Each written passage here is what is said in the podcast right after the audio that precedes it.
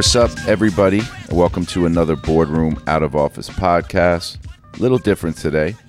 I don't have my man Gianni with me. We got him down with some allergies, not a cold, nothing else, nothing serious, just some allergies. And his voice sounds crazy, sneezing a lot and shit. But today wasn't going to be about G and I anyway, because last week I had the honor of interviewing Jimmy Iovine as part of our Boardroom University program, and we did it at USC.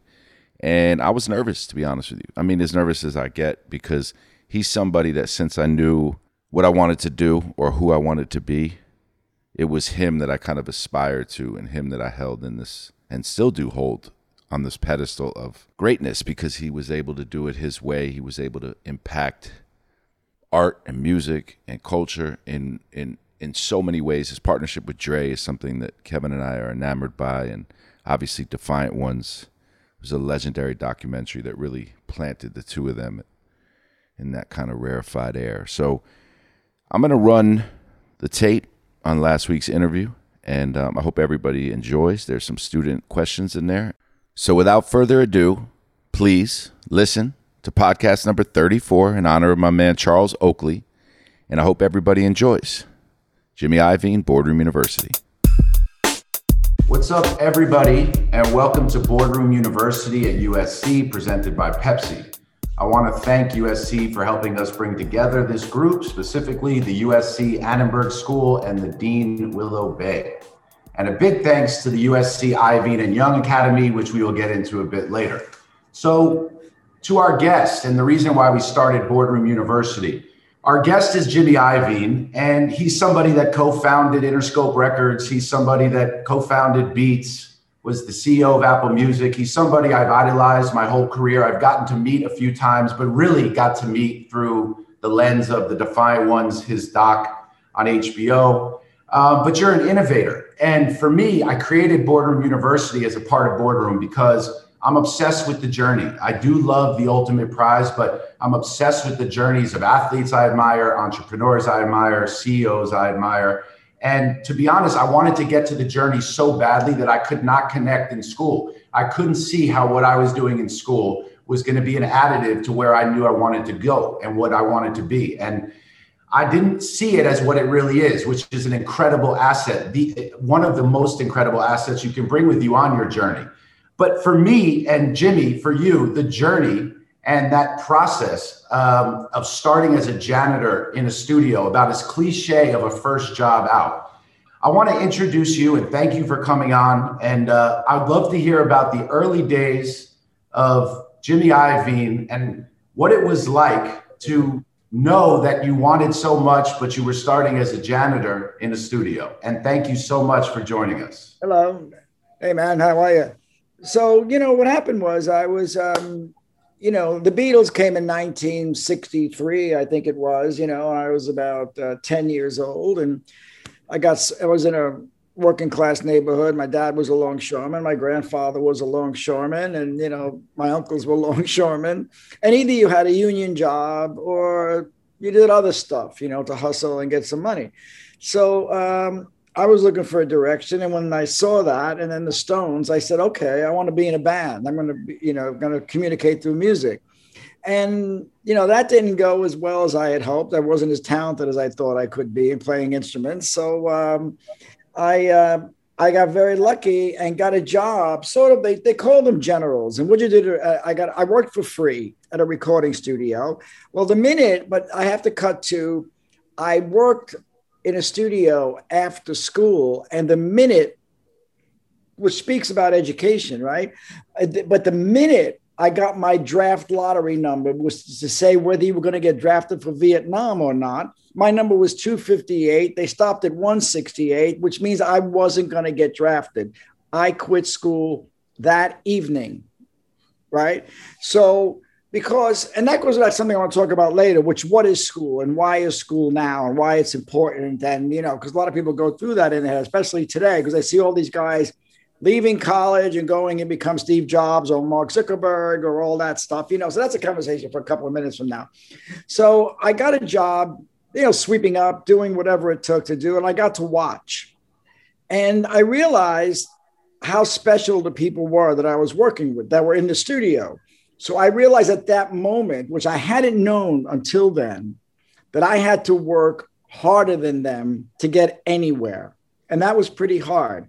So it was a lot of um, a lot of grit and work ethic of going from, you know, from a part-time job, going to school, living with my mother, to um, 20 hour a day work days. And it was uh, a real culture shock. So towards the end of the conversation, we'll bring a bunch of students up but I really want to understand, you know, for me, listen, there's so many intricacies of your career that I could go into and that I would want to learn about. But what you just said about like jumping into your career and just doing it and just figuring it out is hard, right? There are certain things that entrepreneurs and CEOs may have built within them where they jump right into it and they know they can do it. The journey that we're going to walk everyone through, I hope is something that they can relate to at different parts of it because part of it is we can all talk forever but a lot of it is jumping into it and getting over that fear right? And someone said to me last week that when you have this vision for where you want to be in your life or what you think you can be your vision should always stay the same but obviously the tactics have to change along the way and the roles and the roles in different businesses you have to play. But when you went through being a producer and an engineer and a janitor and um, and, and, obviously, your ability to network and connect with people is second to none, right? And that's important at any level of any job. But when you started in the music industry and you started Interscope and you co-founded Interscope, Interscope, what was like the state of music then? And what was your vision? What was the the kind of daydreaming of what Interscope was going to be one day? Well, I came out of producing records for 18 years. I was actually in the studio to define what a record producer is, actually making the music you know? So i did that for 18 years. I'm a big believer partially because i get bored faster than most people. I have a less of an attention span especially over a couple over years. So i uh, i wanted and then also a dear friend of mine david geffen sold his record company. And i realized that i he was from brooklyn. I was from brooklyn where i was working as hard as him. And he sold his company for 500 million dollars. And i was doing really well but not that well right? So i said Okay. And then I had a son, uh, 1988. And uh, U2 had mentioned to me that they wanted to go to Berlin to do their next record. I said, okay. I go to, they didn't ask me to do it, but it could have happened. I said, okay, I'm going to go to Berlin for six months to a year. I'm not going to see my son. David's over here selling his record company. I'm in the studio producing records. And um, I'm, I'm bored of it as well. So uh, at that moment, I pivoted and decided to start a record company. So I wanted a record company, and uh, but if I was going to do a record company, I didn't like record companies. So I had to. I was a record producer who wouldn't even allow the record companies to come down to my studio because they just bugged me. The kind of people that were working there, I didn't like the entire environment. So I said, okay, we're going to build the modern day of Atlantic Records, which is extreme, exciting rock music and extreme and exciting urban music, black music. And that's why, in the end, what we started out with, we had Nine Inch Nails, Marilyn Manson, Helmet, Primus, and we had Dre, Pac, Snoop, and you know, it went on from there. But there was definitely a model, which was the original Atlantic that had the Rolling Stones, Led Zeppelin, Ray Charles, and Aretha Franklin. I said, that's the model.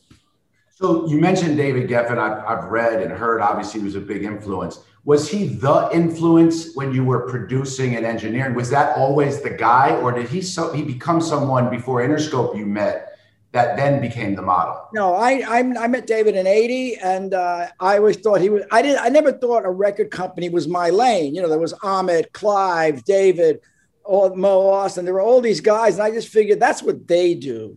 Yeah you know, which is an important point to talk to kids, people in college right now, because you could see something and have it completely ignore it for a very, very long time, and then have something hit you where you can pivot. Pivot is very important. And how do you pivot? Is first of all, you have to enter, enter every situation. If you could, if you want a weapon, if you want a weapon of mass entertainment and success, humility and humility can be acquired. Do not breathe your own exhaust. You guys are all coming from the best high schools. You're in the best universities. You're Annenberg and all this stuff. So every day you're having some sort of success. If you build an ego now, and if you think that your stuff is really the shit, you're going to have a real problem rather than enter it with a with a situation like okay everything i already know everything i know could already be wrong if you enter every day like that then every opportunity that scans in front of you you will really see no matter who's giving it to you you could possibly it could be somebody you go like i can't believe i don't want to listen to that person no i listen to every person yeah. just to say okay, I get a feel for what's going on. And if you're open to that, and if you're willing to begin again all the time, you get you give yourself a much better edge at getting something. But so staying a bit on that, why when you're talking to kids, and I do know that like the popularity, right? When I was coming up in New York, the reason why I, I quickly realized I couldn't play basketball, which I loved, but I stayed close to it and I stayed around it so I kept that network with me. But as I started to look at who it was out there for me to idolize, it was these music impresarios, right? It was Puffy, it was Jay Z and Damon Dash in New York, it was you, it was Lyor Cohen.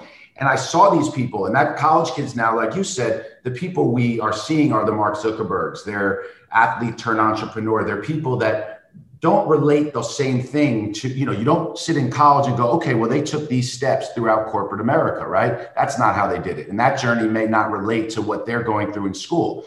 And when you were a producer and engineer, you you are known for your persistence, but with persistence and self-awareness, they don't always go hand in hand, right? So if some of these kids and you're teaching innovation and they come out and you do have to be self-aware and have to understand that these steps are part of the journey, but the persistence is what got you there. How do you balance that as kind of a young person that knows you can do it, thinks you can do it? That's a great question. And, and the reason is because it's about self awareness. And if I see Mark Zuckerberg in today's world, or if I see Phil Spector and uh, Jimmy Miller, the Rolling Stones producer, or George Martin when I was a kid, and or I see Clive Davis and David Geffen and all these guys, I never thought I was going to be them. I just wanted to be good. Bruce Springsteen said it best. He said, I didn't want to be famous. I didn't want to be rich. I didn't even want to be happy. I wanted to be great. If you become great, the rest will take care of itself. Become really good at what you do and have confidence that that will take you to the promised land. Yeah. And that's it. Forget seeing right now. Unfortunately, you guys have so much information. I mean, I, if I had to look at everyone's successful, everyone looks good, everyone it's it's, it's insanity. You know, I'm not. I don't have Instagram, right? So, uh, but uh, but I'm 100 years old. So, uh, but just focus on what you're doing at that moment and become really good at it. Have the confidence. A lot of people think they can't be really good and they got to accentuate the hustle. Become good and you will, the hustle will happen. If you're gifted to have a little hustle, nothing wrong with that. But become great. That's all that matters. Not becoming Mark Zuckerberg, become great at what you do. Yeah. And I think that that goes for people that choose to go a path that is through corporate America or through not for profit. And it goes for entrepreneurs that have to start as a janitor in a studio or, you know, as a PA on the set of a TV show. And I do know though that when you start to, if you do focus on that first step and you are great at it, and I have heard you say that and I've modeled that in how I talk to my team, is there are moments though where you know you have to pivot, where you are aware of an opportunity, you are aware of a moment in time, and even that Interscope, right? You talked about you wanted extreme with the rock and roll, you want extreme with black music, with hip hop, but there was a moment where you totally veered this is what happens when you get an interview with a real city kid, man. The sirens in the background. Well, I, I, you know, I'm from Brooklyn. Do I get I it? And do I miss? Do I miss it? No. No, but I will say, you know, I, am You don't get enough credit for like you don't. I want you next to to the the greats in Brooklyn: Jackie Robinson, Biggie, Jay Z, and Jimmy. They don't tribute to Brooklyn enough. Well, but, well, by the way, let's not leave out Bob Iger. And Bob Iger, that's right. See, you two don't get enough. Um, there was a moment though where hip hop, like, do you remember when you, it was a music video, a song, somebody introduced you to somebody where that like bubble, that energy started, that fire started, and you knew that Interscope had to pivot and that you had to be great and have to understand what you needed to do to understand what that was. Well, Rich, more importantly, I had to pivot because I came from rock and roll. I did the Pretenders, Tom Petty, you know, Bruce Springsteen, U2. That's where I came from. And I started a record company. And what happened was uh, someone at the record company named John McClain introduced me to Suge Knight and Dr. Dre, and they had a finished record. And I told this story last night because we were playing music, a bunch of friends of mine. And, uh, and I told the story last night that when I heard it, I didn't relate to it in the beginning in hip hop. I didn't understand that the sound of the music. I didn't, I didn't really get it. But when I heard Dre, I said, wow, this guy is creating a sound that's going to transcend hip hop. It's going to, it's going to explode it worldwide. That's what I felt because they reminded me of the Stones in a way where they had the real angst and you were scared of them, but their music sucked you in. And he he made it very palpable, a very dangerous kind of music, but his sonics were so beautiful that you just and the musicianship that you just got pulled in. So I had to pivot at that moment. I had to go into study mode because I had no idea. I wasn't Russell Simmons or Rick Rubin or any of those guys. I didn't puff. I didn't. I didn't understand it at all.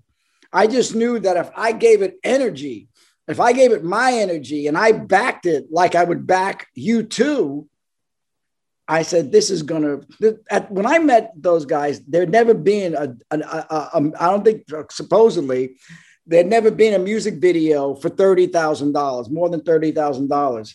I gave Dre $300,000 for a video the day I met him. And um, you know, they were calling me, the other labels were calling me the Antichrist because I just pumped money into it. I just said, this is, this is crazy. This shouldn't, hip hop was in, you know, over here, you know, and uh, all I did to contribute was back people the way they should have been backed. But that was bold. But, but it's, you know, I, I I listened to, I got to listen to Bill Gates speak a few years ago, and he had this platform to be able to talk about intricate softwares he was developing. And all he wanted to talk about was how much of an investment he will continue to make till his last day in people and sometimes taking a leap of faith in people. And as you know, people are building companies. Was that and, and you were building this this kind of pillar within Interscope? Was that really what it was? When you just invested in in Dre and Suge Knight and started to kind of break this mold a bit in creating these joint ventures that then became like the mold in a lot of ways for the business now. You know, I look at what the music industry did in that way and attribute it now to the way Nike's looking at their signature athletes. Well, I, I just thought, okay, there are people that know more about this than I do. So I'm going to find the best and the most talented and back them and bet on them. Now, what that takes goes back to my the whole thing about what I call what is humility, meaning that, okay, this information could come from anywhere. And whatever I think could be wrong. So I'm going to bet on these characters. I'm going to bet on Timbaland. I'm going to bet on Dr. Dre. I'm going to bet on Pharrell. You know, I, and I I collected record producers because that's something I understood.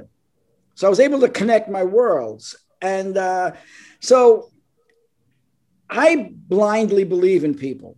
And sometimes, you know, sometimes I miss by a mile, Sometimes it gets you in trouble, but I I do. If I think you're talented, I get behind you like I want people to get behind me, and that's no, how I see. Because a lot of it, a lot of it is something that another word that is underused in business, empathy.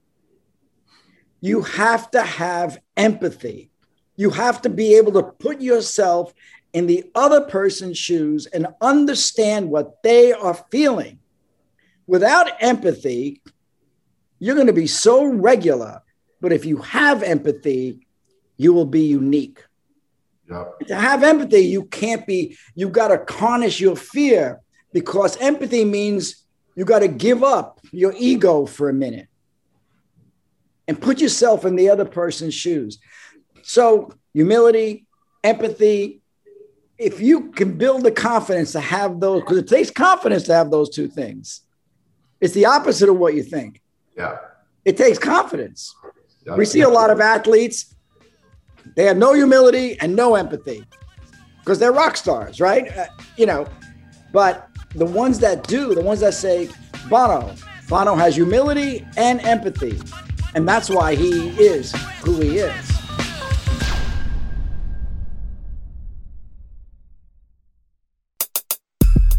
you've always been ahead of the curve, but I look at how you invested in hip hop and how you invested in some of these kind of producers in hip hop as like a VC in some ways, you know, and you really were looking at like a business that had got themselves to wanting to raise financing.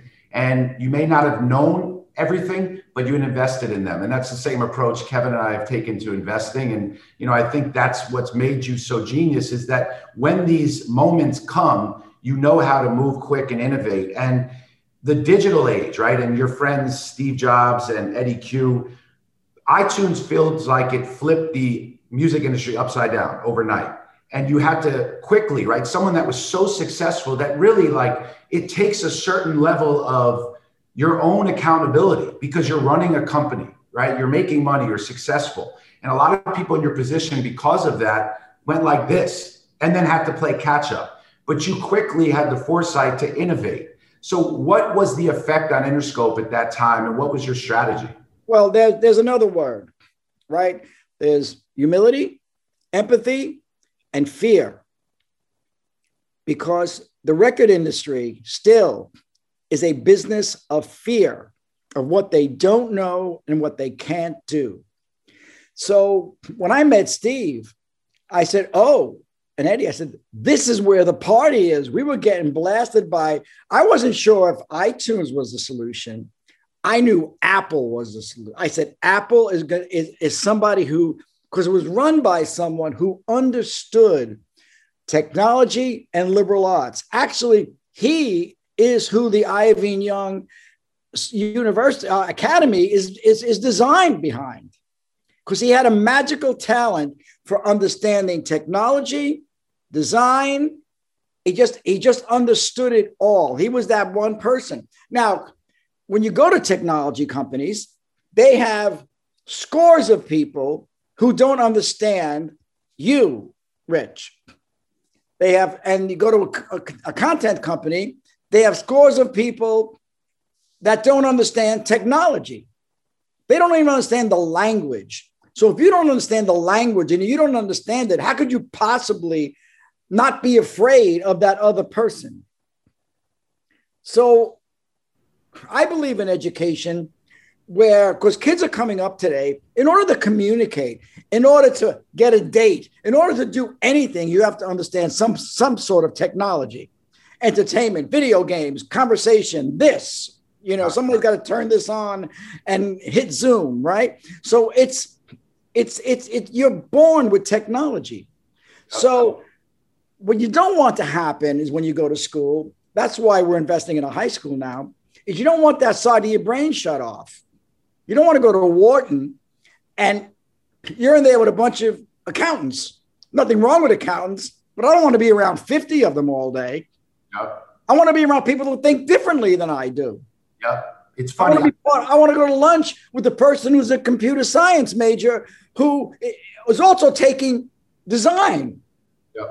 Because that's how I that's how I live every day of my life. So it's fear. And you and your where you guys are in school right now is you can start to harness your fear. And if you harness your fear and get it to push you forward rather than blocking you, which is what fear does to 90% of the world, that's firepower. Yeah. Then well, then when you walk into Steve Jobs' office or you walk into this place, the first thing you're not going to feel, you're going to see the fear, but you're going to get excited because you know it pushes you forward and gives you, and you want to be on the edge and say, okay, I'm going to go for this. I don't know what's going to happen, but I'm going for it. How could you become great? How could you even know what you're good at if you're afraid of failing? Yeah. You fail, you say, I stink at that. I better get somebody on my team to help me that does that. Or I'm good at that. I have confidence now. I did it. I thought I was going to fail. I didn't. Okay. Check me in one corner, minus me in this corner. Yep.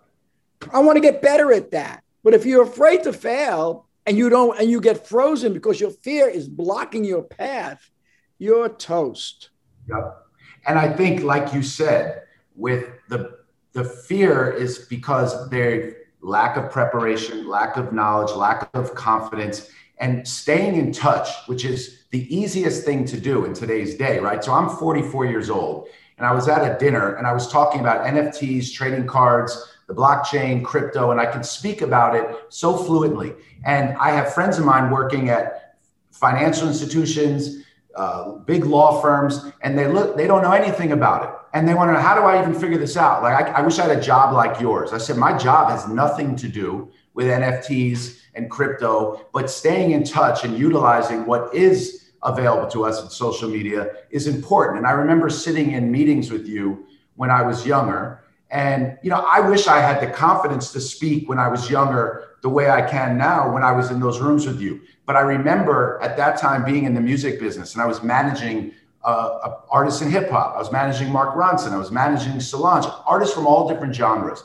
And I went into these, and what I did well was I could manage talent well, but I wasn't loving music. I wasn't learning and staying in touch and coming in with the education. And as I've gotten older, I realized that the confidence comes strictly from having the arsenal, having the information.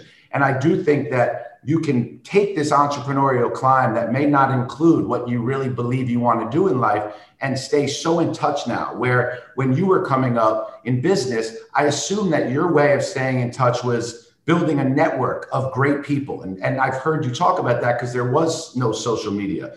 Kind of your relationships with these people at Apple, at different companies, were different than other heads of major labels. What has kind of been your approach in how you built this network, how you build these relationships, and how you build these like long-term relationships where people swear by you and as a friend? You know, I, like I said, I left a friend of yours a few days ago in Miami, and more than all your success is the friendship he always talks to me about with you. And I prided my own network on this. So because I'm not afraid of what I don't know if you walk into a room and you want to be the smartest guy, you're not going to be the smartest guy, most likely. So you're going to lose both ways. You're not going to learn anything. And then there's the fourth word curiosity. You, Rich, are curious. You've always been curious. You want to know what you don't know. You're not protecting what you do know. That is a big deal most people are protecting what their image is. They want to control what you think of them, what they think of you, rather. You can't control what somebody thinks of you. Be yourself, be curious, and say, I don't know anything about that. Yeah. I don't know how to make a movie. I can tell you right now. I meet with people all the time. I said, Do you want to produce a movie? I said, I don't know how to make a movie. Tell me how to make a movie. Yesterday, I talked to a guy named Marc Ecko, who we all know. I said, Tell me about blockchain. He goes, You don't understand about blockchain? You worked it out. You did that. I said, Yeah, I have no idea what the hell it is. I have no idea. I want to learn about it. So, a lot of people, especially people in my position that have that, that, that have gone better for a while, they don't want to they don't want you to know what they don't know. I'm willing to tell everybody in the room from when I was 10 years old what I don't know. I don't understand this. I walk into a recording studio and say, Whoa, what is this? This looks like science fiction. And I would ask people, and when you approach people like that, they usually feel comfortable and safe around you. They're not dealing with this absurd ego that walks in the door before you. And when I smell humility, I go in. When I smell hubris, I pull away. Yep. And it, it sounds fundamental, but it's not. And it's more important than anything you're going to learn today. I guarantee it. Is that attitude. So when I meet Steve Jobs, I'm not saying to him, hey, you know, I got a I got a Mac and I do this. I, I said, Steve, I have no idea what the fuck you do. I have no idea. But I know what I do. So I can help you, but I really need your help. And when I used to sit with him, we went to a Greek restaurant once when I wanted to start Beats, and I had Beats going, and we did about $40 million. He said, Hold on a second. And he told the waiter before we ate, Take all the food away. And there was a paper, you know, in, in those restaurants that have that white paper sort of tablecloth. Yeah. And he got a pen and he drew the entire hardware business for me on this piece of paper, like this. He said, This is what you have to do. It starts there, it goes there, it does this, and it goes that.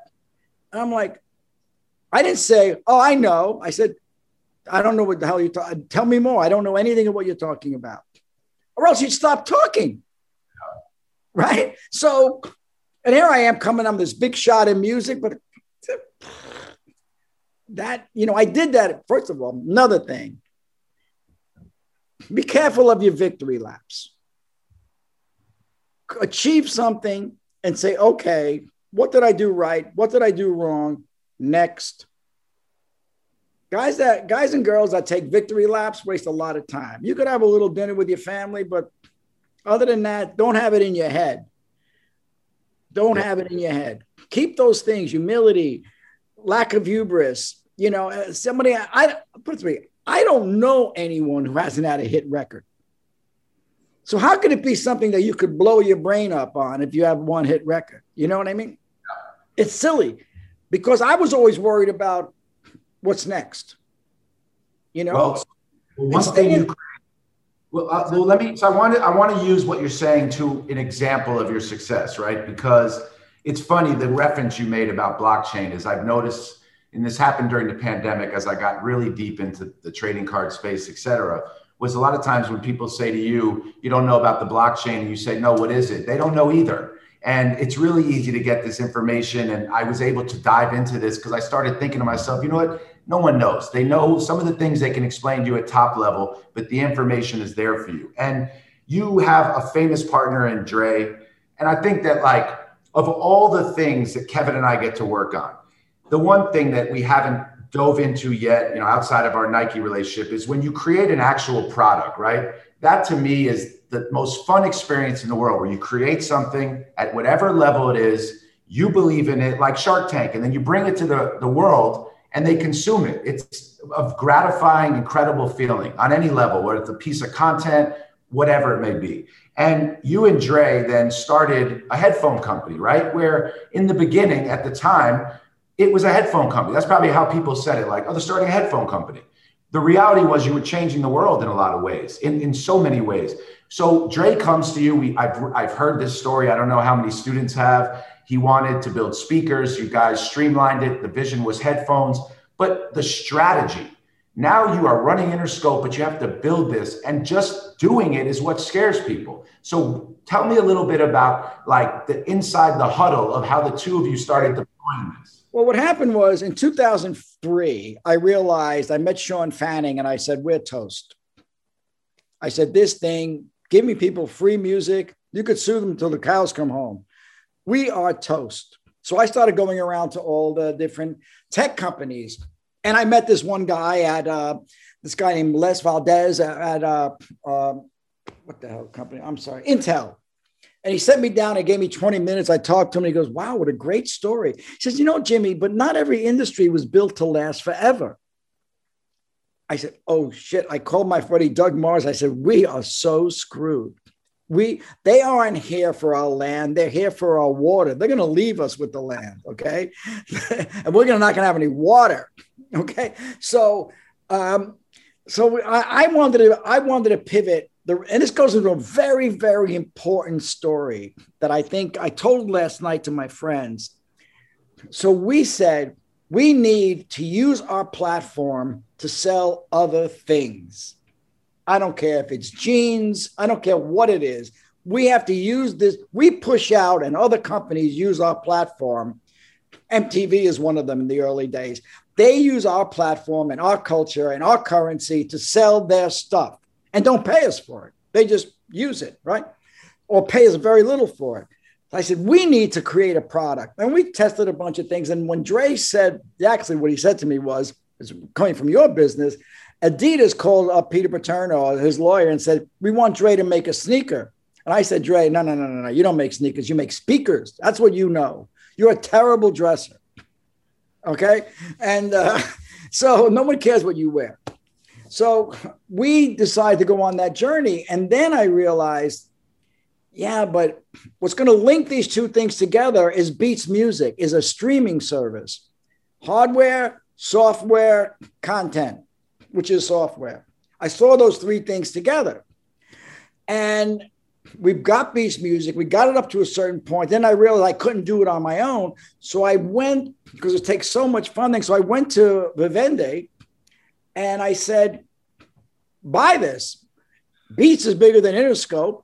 Beats Music, get rid of Spotify. We could do it ourselves and we'll get the extra 30%. And they said no because they wanted to be in the music distribution. They saw that as something somebody else should do. So I went to Apple and they got it. And that's why Apple Music exists today. Beats Music morphed into Apple Music.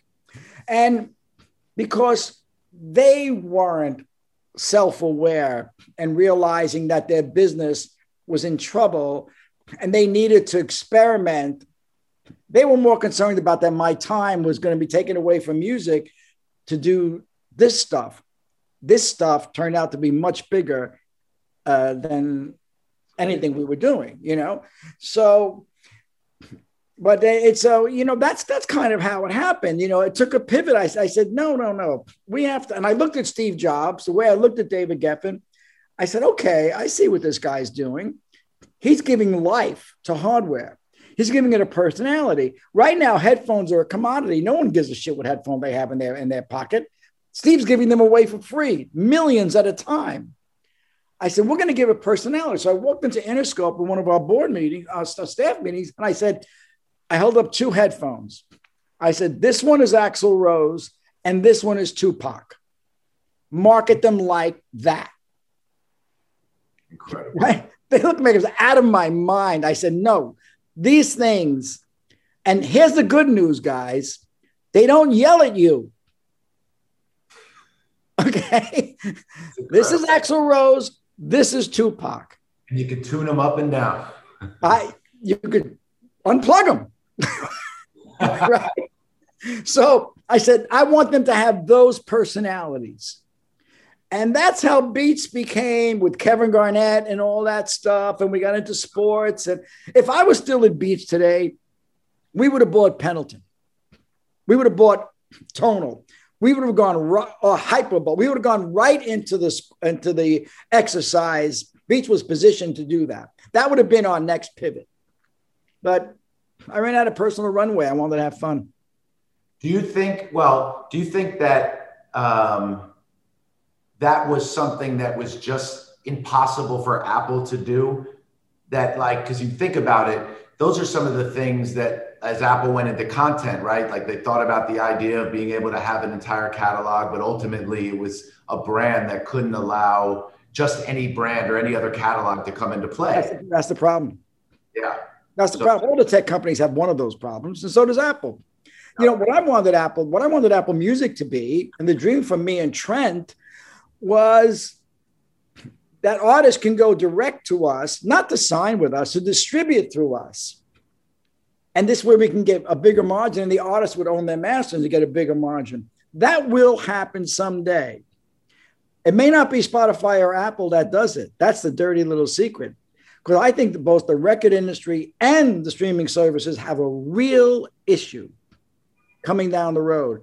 And it may be a third party. For all we know, Snapchat, for all we know, Twitter with Jay Z, yeah, you're right. There's still a very there's a there's still a little void. There's a window right there that hasn't been covered. The, void is social and streaming. They've yeah. got to be together. They've what, got to be together. What it, what was it about? Look, you you you ended up ultimately working with so many different artists that you've had on your label, that you've produced for, that you're friends with but the relationship with Dre is the unique one, right? Um, and you've talked about how important I think that relationship is.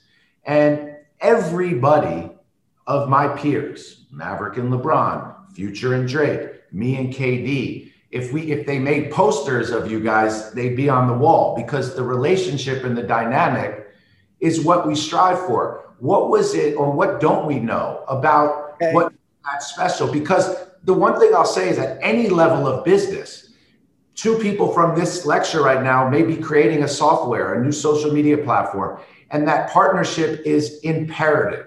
So, what was it about that? Okay, so HBO approached me about doing a documentary on Interscope in 2015. And I said yes. And then I said no. I said, what am I going to do? I, am going to I'm going oh, to go relive my life. I don't want to do that. You know, there's no reason for this thing to exist. I, you know, then Allen Hughes had an idea. Who's the director of the Defiant Ones?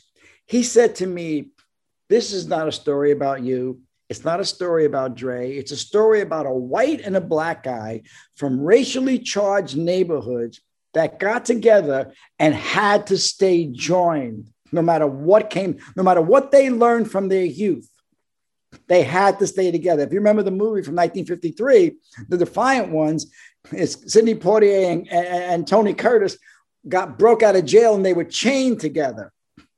There's that famous poster. If you get a chance, Google it. It's really incredible. And that's where the name came from. So, what happened was, why hasn't an African American and a white guy in the last 40 years or ever, ever built a company as big as Beats in America? Think about the two cultures they bring each other. But think about it. Think about all the problems we have in America and what we brought to each other. And I thought Allen really captured it in Defiant Ones. Says, I, people said to me, What do you want people to leave with when they see that? I said, I want them to see that these cultures, what they bring each other, it's awesome. And it takes that humility. It takes saying, I don't know. Dre doesn't think he knows how to do what I do, and I most certainly don't know how to do what Dre does. And his opinion on things. You know, when he gives me an opinion on something that the way a headphone should look, and I'm coming at it from a different place, we go, okay, wow. So I'm saying, like, there's a lot about this I don't know. Let's move in that direction, right? And we've never had an argument. Dre and I have never had an argument. And it's because of that relationship that we are both as successful as we are.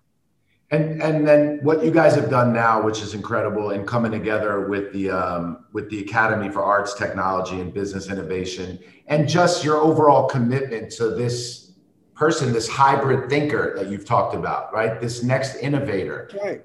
And I know you took the proceeds from selling a portion of your catalog and put it into the high school but do you, and, and in, a, in, in a much smaller scale, you know, the boardroom brand and boardroom university is because it doesn't always look and feel and sound like you always think it is that next business mogul or entrepreneur, and that it's not always there on paper. And to harness those hybrid thinkers and those and manifest those people that don't fit in the box as they go through school or as they come up to really go and create, you know, and um, you know, but I, I want to hear a little bit about that, what you guys are doing.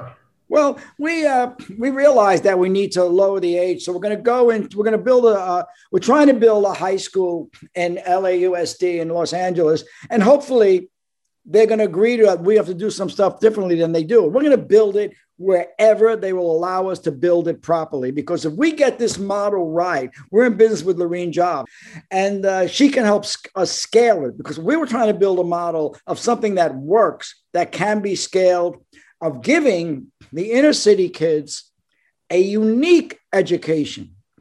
So they have an advantage because right now, if you go to an inner city kid and you go to somebody from uh, not an inner city, right? They have the advantage getting the job. Let's face it, you know. But if you give them an advantage and a unique education, because culturally they're coming from a place where this is a natural fit for them. And uh, so, what we're trying to do is help. We want to make people want to go to high school. Right now, most of the high school students in America are like, get me out of here. Why every kid, why am I doing this? Why am I learning Latin? Why am I, you know, all that stuff. But if we can give them an education that they go, okay, if I be if I get it right in grade school, I'm going to get into this high school and then into the university or any university. It'll, it'll we want to inspire kids to want to go to school. And um, education hasn't been changed in a hundred years over 100 years. The way Beats re-educated people on on doing that and how to behave and how you know the whole thing. I hear there are SPACs now that are building. They want celebrity sponsorships you know. You can't start with the celebrity. You got to start with the idea. There's got to be an idea. Because well oh, let's get somebody famous and they're going to sell perfume. No! You know that's not what you're going to do. But anyway if we can give the students where they understand both languages Time Warner, I mean, AT&T just bought Warner. So I met with John Stankey. I said, this is going to be a crash. This is going to be a, if you don't, because the people you have at Warner now report to the people at AT&T in, in one way or another. They don't speak the same language. They just don't. But if they came out of this kind of education, they would understand the most important thing you could understand of someone is the why. So we have these groups that work together in the academy, and one leads computer science, the other one leads design, the other one leads you know business and entrepreneur, and we put them together and they work together. So what's happening is those kids are understanding the why of the other person.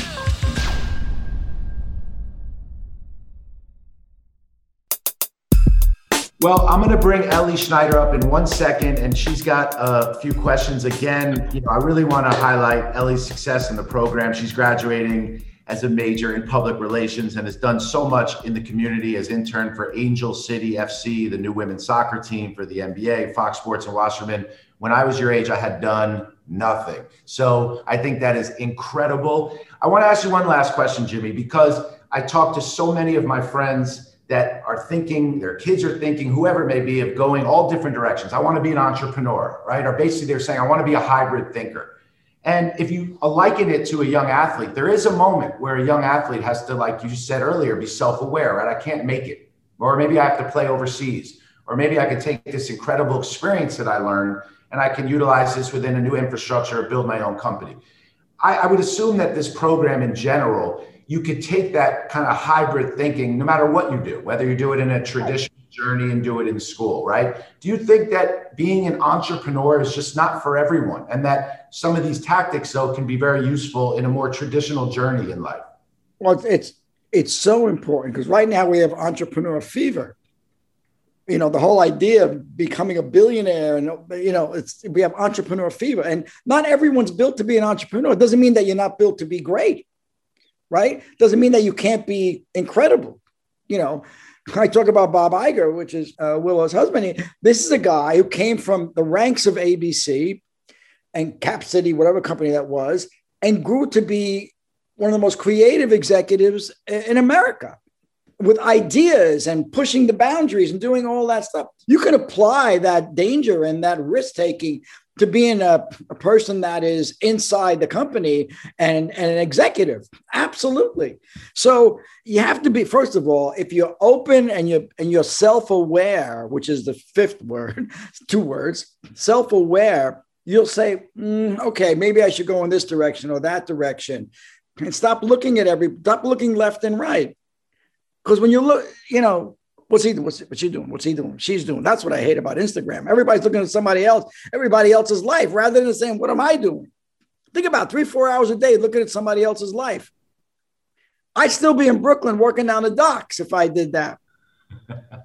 you know, I mean, it's mind blowing to me. uh, like, well, Ellie, it's your show. Take it away. Hi, thank you both for this incredible conversation and great opportunity. Jimmy, going off of Beats, when LeBron first signed his partnership deal with Beats by Dre, he asked for part ownership of the company. While unorthodox at that time, that type of deal has become increasingly popular with James, Kevin Durant, and other athletes expanding their business portfolios on and off the court. What was the process in creating a deal in which LeBron gained equity in the company and how was this a catalyst for the evolving sports sponsorship landscape? Well, you know, first of all, it starts with Dre. Dre was a musician. Dre wasn't an entrepreneur. He had a record company, but was an entrepreneur. There was a real, pure volcano of creativity. That's what Dre was.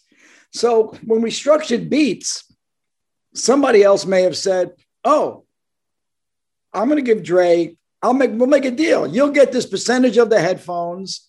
I said, no, no, no, no, no. We own this company 50 50. We own the company. I will pull my load of all the business and, the, and all that stuff. You just be Dre. Right.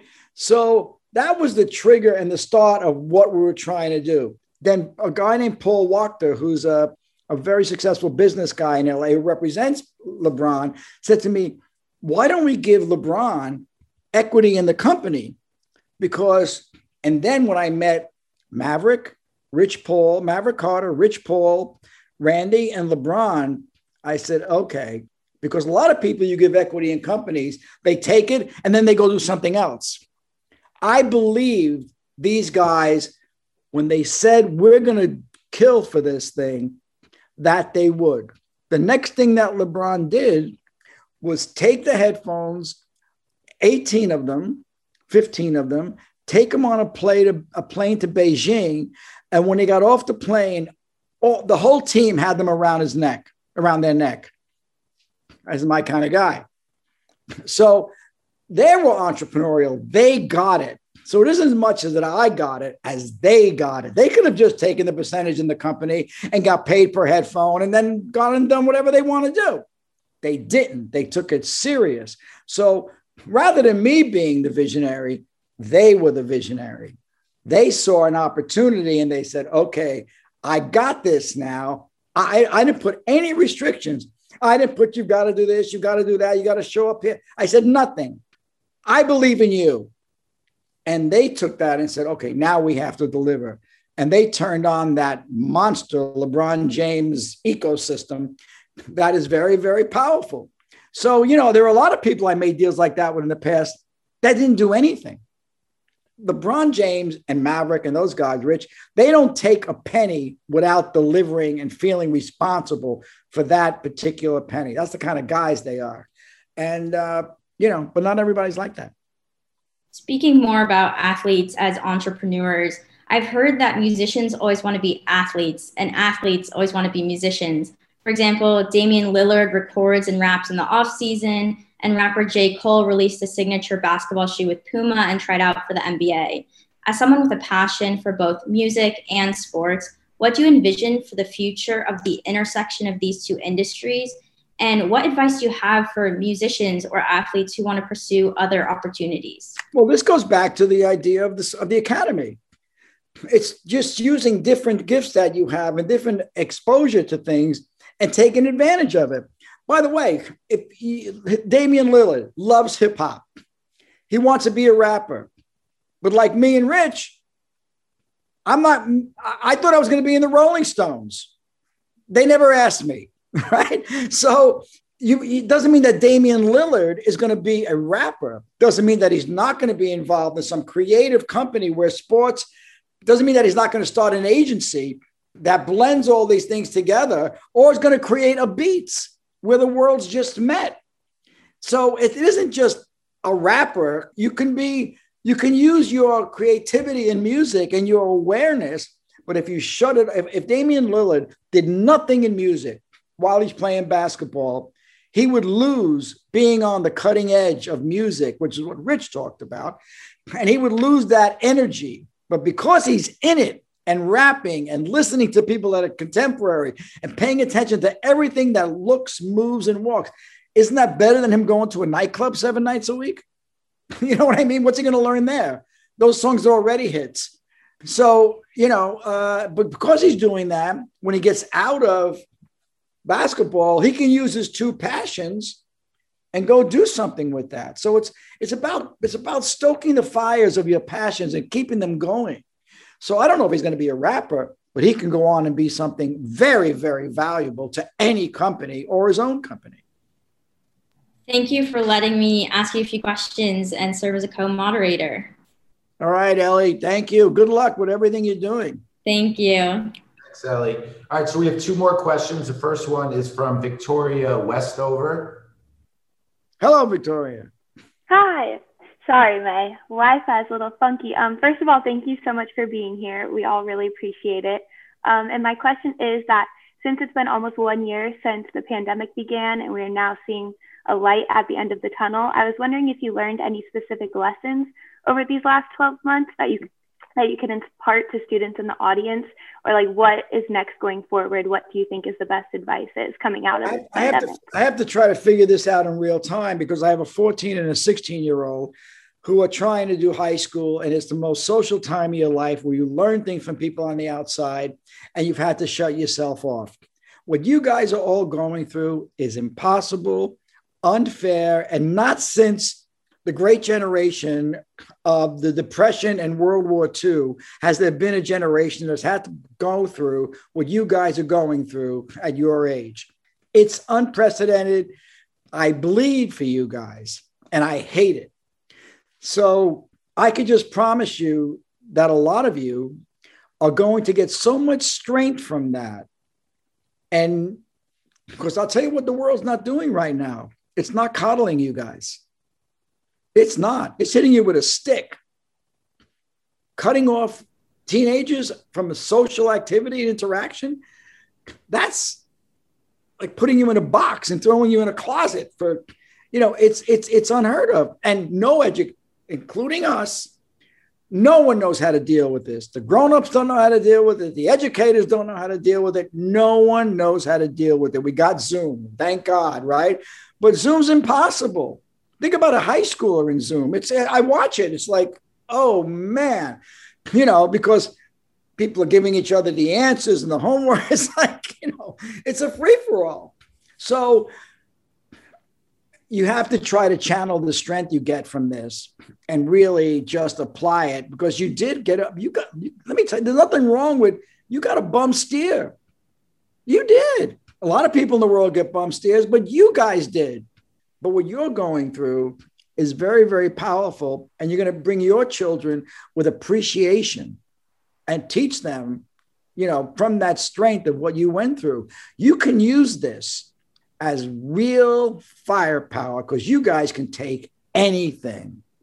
I, I will say though, Victoria, the one thing, you know, for me, and I have a different perspective than Jimmy, obviously, but share in so much of what he just said. I have younger kids and they haven't felt it the same way you guys have, but the similar kind of strength and character that's being built. But one thing that I personally took from this experience that I realized, and unfortunately, everybody can't have this luxury, but you guys can in this program at USC, is the idea that I loved what I did for a living. The two things that got me through the last year was my family and the fact that I love my job. I'm passionate about what I do. I love the people I work with. I love the things I do. And I found purpose in that. And I doubled down on everything I was doing. And I think that as you go into the world, success is incredible, but loving what you do is so empowering and you're going to be successful at it if you love it. And I really do love what I do. And I think that it's something that you could take from this time. Um, and I hope you did in some ways, is finding those things that you were passionate about because you had a lot of time.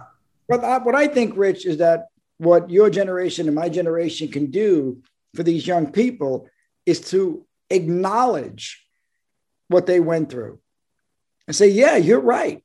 This sucks. And from that, then they go, okay, rather than saying, you'll be fine, think about this, think about that. It, that's not how you talk to a kid, as far as I'm concerned. I get it. Uh, empathy, empathy. And out of empathy comes communication, and then you can get somewhere. Thank you, Victoria. So we have one Thank more. You. Jose Saucedo, I hope I said that right, is coming up. Then we'll uh, we'll let you go, Jose. Take it away. Hi, um, thank oh, you. Jose. How are you? Thanks I'm for great, being here with us good. today. Uh, my question is uh, What is the intersection of business and entrepreneurship, and where does your brilliant creativity come from? And where do you see it going with this changing world? Well, everything that you're talking about, just know can be acquired. I mean, you can't dunk a basketball like Kevin Durant. That you can't you can't acquire that. You have to be born to do that. But everything that I've had in my life, I've acquired. I walked into that studio for the first time, ignorant, tasteless, cultureless, educationless. I walked into that studio a blank piece of paper. And everything that I got, I learned from all these people that I met along the way. But I've never for a second was I trying to prove to them what I did know. And the reason why they wanted me around was because I brought a certain amount of humility to it. And I was willing to work harder than the next person. So if you take those two things together, there's no one's going to turn you down and no one's going to turn you away. I said, I'm willing to work as hard as anybody and I'm willing to learn. Teach me. That attitude gets you a long way. So when you say business and entrepreneurship, it, it, you mean, uh, am I an entrepreneur or am I not? You don't know. You couldn't possibly know yet. You know, well, he had a lemonade stand when he was 11, and that's all nonsense. You got to find it on your journey. Take the journey. Don't be afraid. Don't be afraid to fail. And being an entrepreneur or being a businessman, or, you know, as far as in a company, it's all the same thing. It's what you could become great at. Because great is the rush, great is the reward. Everything comes after that. Do what you can be really good at. In baseball, there's a guy called a right fielder. He's usually not the best fielder on the team. So I used to be in right field, and I would pray every day that no one would hit the ball to me because I don't want to let my friends down. I was like, oh my God, I hope he doesn't hit the ball to right field. When I got into a recording studio, and the minute I sat behind that console, all of a sudden I wanted the ball hit to me. And that was nature taking over. I was a lousy baseball player, but I could be really good at this. And I felt that. Thank you, Jose. Yeah. Jimmy, I appreciate it. Thank you hey, so man. much. This was amazing. Uh, thank you to the Annenberg School, uh, Dean Willow Bay. Thank you so much. Pepsi, thank you. USC. Uh, Jimmy, an honor, truly. I appreciate it. I enjoyed it, man. So that's podcast 34. That was the great Jimmy Iovine. I learned a lot. I think the students learned a lot. I think the students asked incredible questions that really drove the second part of that interview. And and it was awesome, man. And um, I'm getting great response from some of the clips we put out. So I hope everybody enjoys this podcast. Please subscribe. Please keep listening. Please go to boardroom.tv. And um, yeah, thanks for supporting us. Next week, my man Gianni back for number 35 in honor of KD. 35 inches. Let's go.